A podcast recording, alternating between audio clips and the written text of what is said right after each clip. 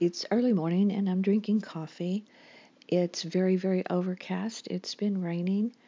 And in the quiet and the semi darkness of the morning, I want to um, do another entry. This would be entry or episode four into my father's tales. Everyone likes to talk about their parents and the things that they did and, and the relationship they had with their parents and, and so forth. It's it's it's what we do. But as we are in lockdown in this month of April in 2020 because of COVID 19, the pandemic, I thought it a really good time to, to talk about my father and uh, some of his tales. When my father passed away in 2001, he and my mother, my mother had already had already gone on before him, and but they had a, a house. There's a lake in Texas called Lake Whitney, and my my dad and Gary helped a lot. Uh, built a house there. It was it wasn't a huge house. It had two bedrooms and one bathroom. In the bathroom, it had a claw tub, which I'll get to that later. Uh, a clawfoot tub, the heavy cast iron kind of deep tub that takes a ton of water to fill, the old fashioned kind of tub. But he also had um, three boats there. One was a cabin cruiser. It wasn't a big, a big cabin cruiser, but it was a, a cabin cruiser. One was basically designated as a fishing boat for him. He and Gary, my husband, loved to to fish together. They were great fishing companions, and the rule was my dad's rule was you had to hit it early in order to, to when the fish would be biting, and that was not a problem for Gary because he's an early riser. So they would leave you know, these god awful hours to go fishing. And the thing about my dad was he you know he liked fish. He did in his in his younger days. He took it very seriously and and fished like like a crazy man. And but when he went with other people when he was the host for other people he wanted to make sure they had a good time. And he did everything. He wanted them really to be the ones to catch the to, to catch the great fish. And my dad, when the fish were caught, he could he could uh, scale a fish faster than anything. And as a kid, we had a, a little instrument. It was about the size of a potato peeler in our uh, utensil drawer, and it had these little jagged things, kind of like a, a shark's teeth. And as a kid, I always found it. What is this? It's so weird. Every time I took it out of the drawer, and I like to kind of play with it but it was a you know a fish scaler, and he could scale those fish like nobody's business, fast, fast, fast, and clean the clean the fish and fillet the fish like no one else. Where there would rarely be in you would would you ever find a bone here and there, you would find a bone, but it was rare. And uh, but if he didn't want to take the time, if he knew pretty much, and he loved to give big fish fries with the with the fried potatoes and the and the um, uh, hush puppies in the in the works. And he also likes barbecue, but that's a that's a separate that'll be a separate entry. But if he thought that he would be eating, he and my mother would just be making these fish for a dinner, you know, for them. He didn't bother to fillet them. He would just uh, freeze them uh, in a way that you could easily uh, separate them without tearing them up. But when, if we happen to be there, Gary and I, or even me as a, as a kid, my father could eat like Felix the cat. If you're familiar, there's a, a Felix the cat, which I haven't seen in a hundred years, but would put the fish in his mouth, pull it out, and all the fish bones, he would pull it out by the tail, all the fish bones were intact. and that was my dad didn't eat it like that, but he could eat around fish bones like and leave it that perfectly. Eat on one side, flip it, eat it, eat it on the other side. It was amazing to see the fish bones when he would be finished with them. But this brings me to my father's love of of nautical things. As a kid, he had a he had two boats. One was a Chris Craft, a, a speedboat, and I do mean speed. And the other, it was inboard, outboard, and absolutely gorgeous, long, sleek, trimmed in red. Uh, Chris Craft, the, you know the you know the kind, the classic kind. They're classic now. That was the speedboat, and it held quite a few people actually. And my dad had all of the things you need: the skis, the the boards, and many of his friends would ski. Mm-hmm. My father only used one ski slalom. He only used one ski when he skied.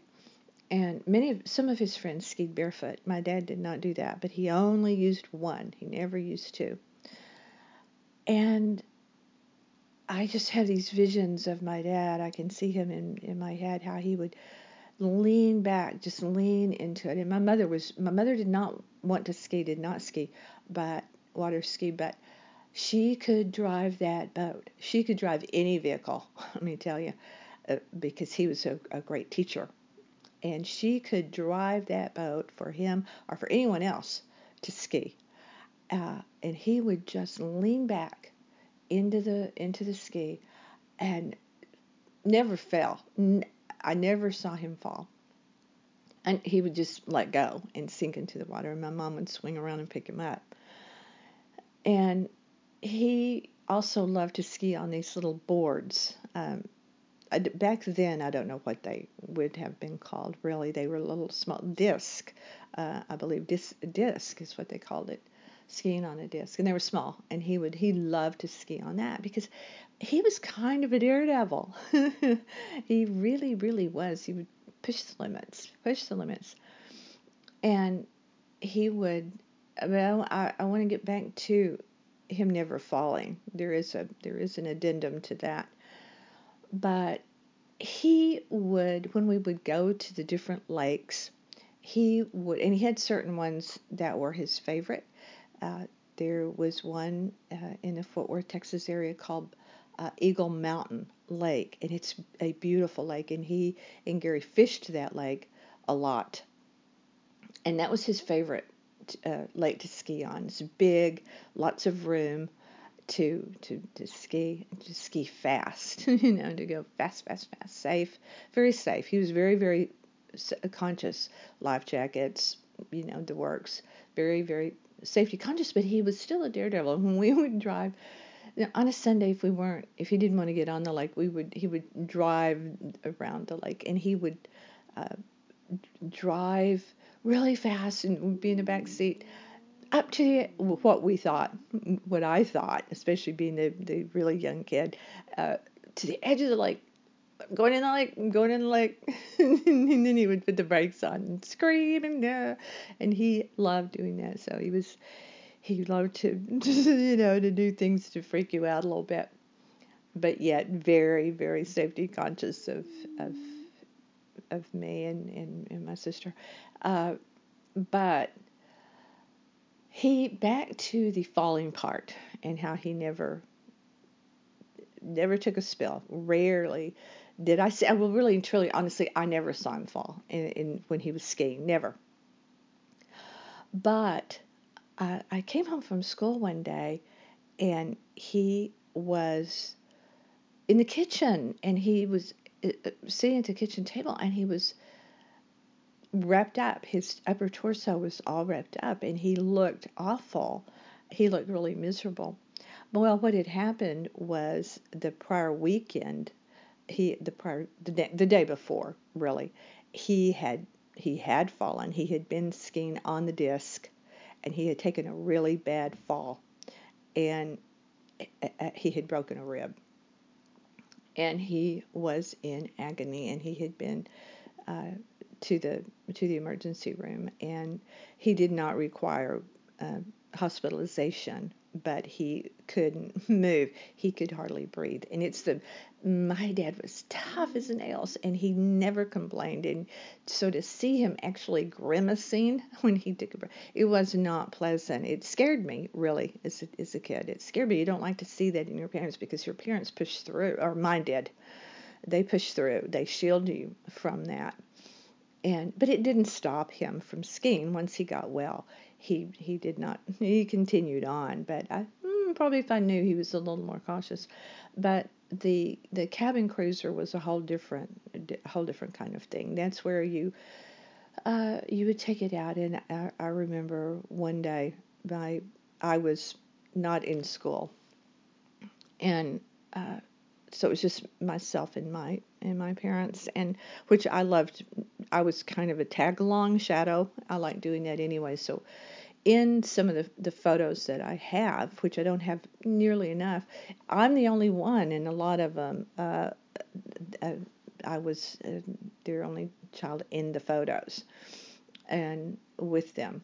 And but uh, we my mom and, and dad um, my mother packed a picnic and we cruised we were cruising around on uh, Eagle Mountain and we came up on a floating dock what you know way out in the water it was uh, stationary but a floating dock that had been weighted and I got to sit on that floating dock and have my picnic, and they ate in the you know the back of the of the boat right there by me. But I was on the floating dock, and I thought that was the biggest deal in the world. It's like I felt so grown up, so big. It was just it's a it's such a happy memory for me. But um, after my dad uh, passed away, and the the place on Lake Whitney that my parents had worked hard on and had landscaped and, and had a, a place, a, a small boathouse for one of the boats and then a, a covering for the other uh, attached to the house, but very tall to accommodate the, the uh, small cabin cruiser. Uh, one of the boats got stolen after uh, after my dad passed away. It was taken, and but then there was a house fire that was electrical in nature. No one was there, but it uh, it literally burned the house and the two boats up. The house burned to the ground because it was a volunteer fire department and being way out. Uh, the, there was response time was very bad, and so the boats burned. The boats were, the hulls were standing, but they were, uh, you know, still sitting on trailers and but burned, burned up. Now I want to get back to that claw-footed tub, that cast iron claw, claw-footed tub. The, the, the fire was so intense, it literally burned everything to the. I mean, the refrigerator, nothing was left except that claw-footed tub. That claw-footed tub was left, and and someone we had we hired someone to come in and, and clean everything up, and we sold the the property. Uh, but someone stopped by and wanted to uh, have that tub because it could still be cleaned up and it was still weighed a ton. So that's my entry about uh, boating and my father being a bit of a daredevil, but sometimes even daredevils get taken down a bit with a broken rib. I've always remembered his pain with that broken rib.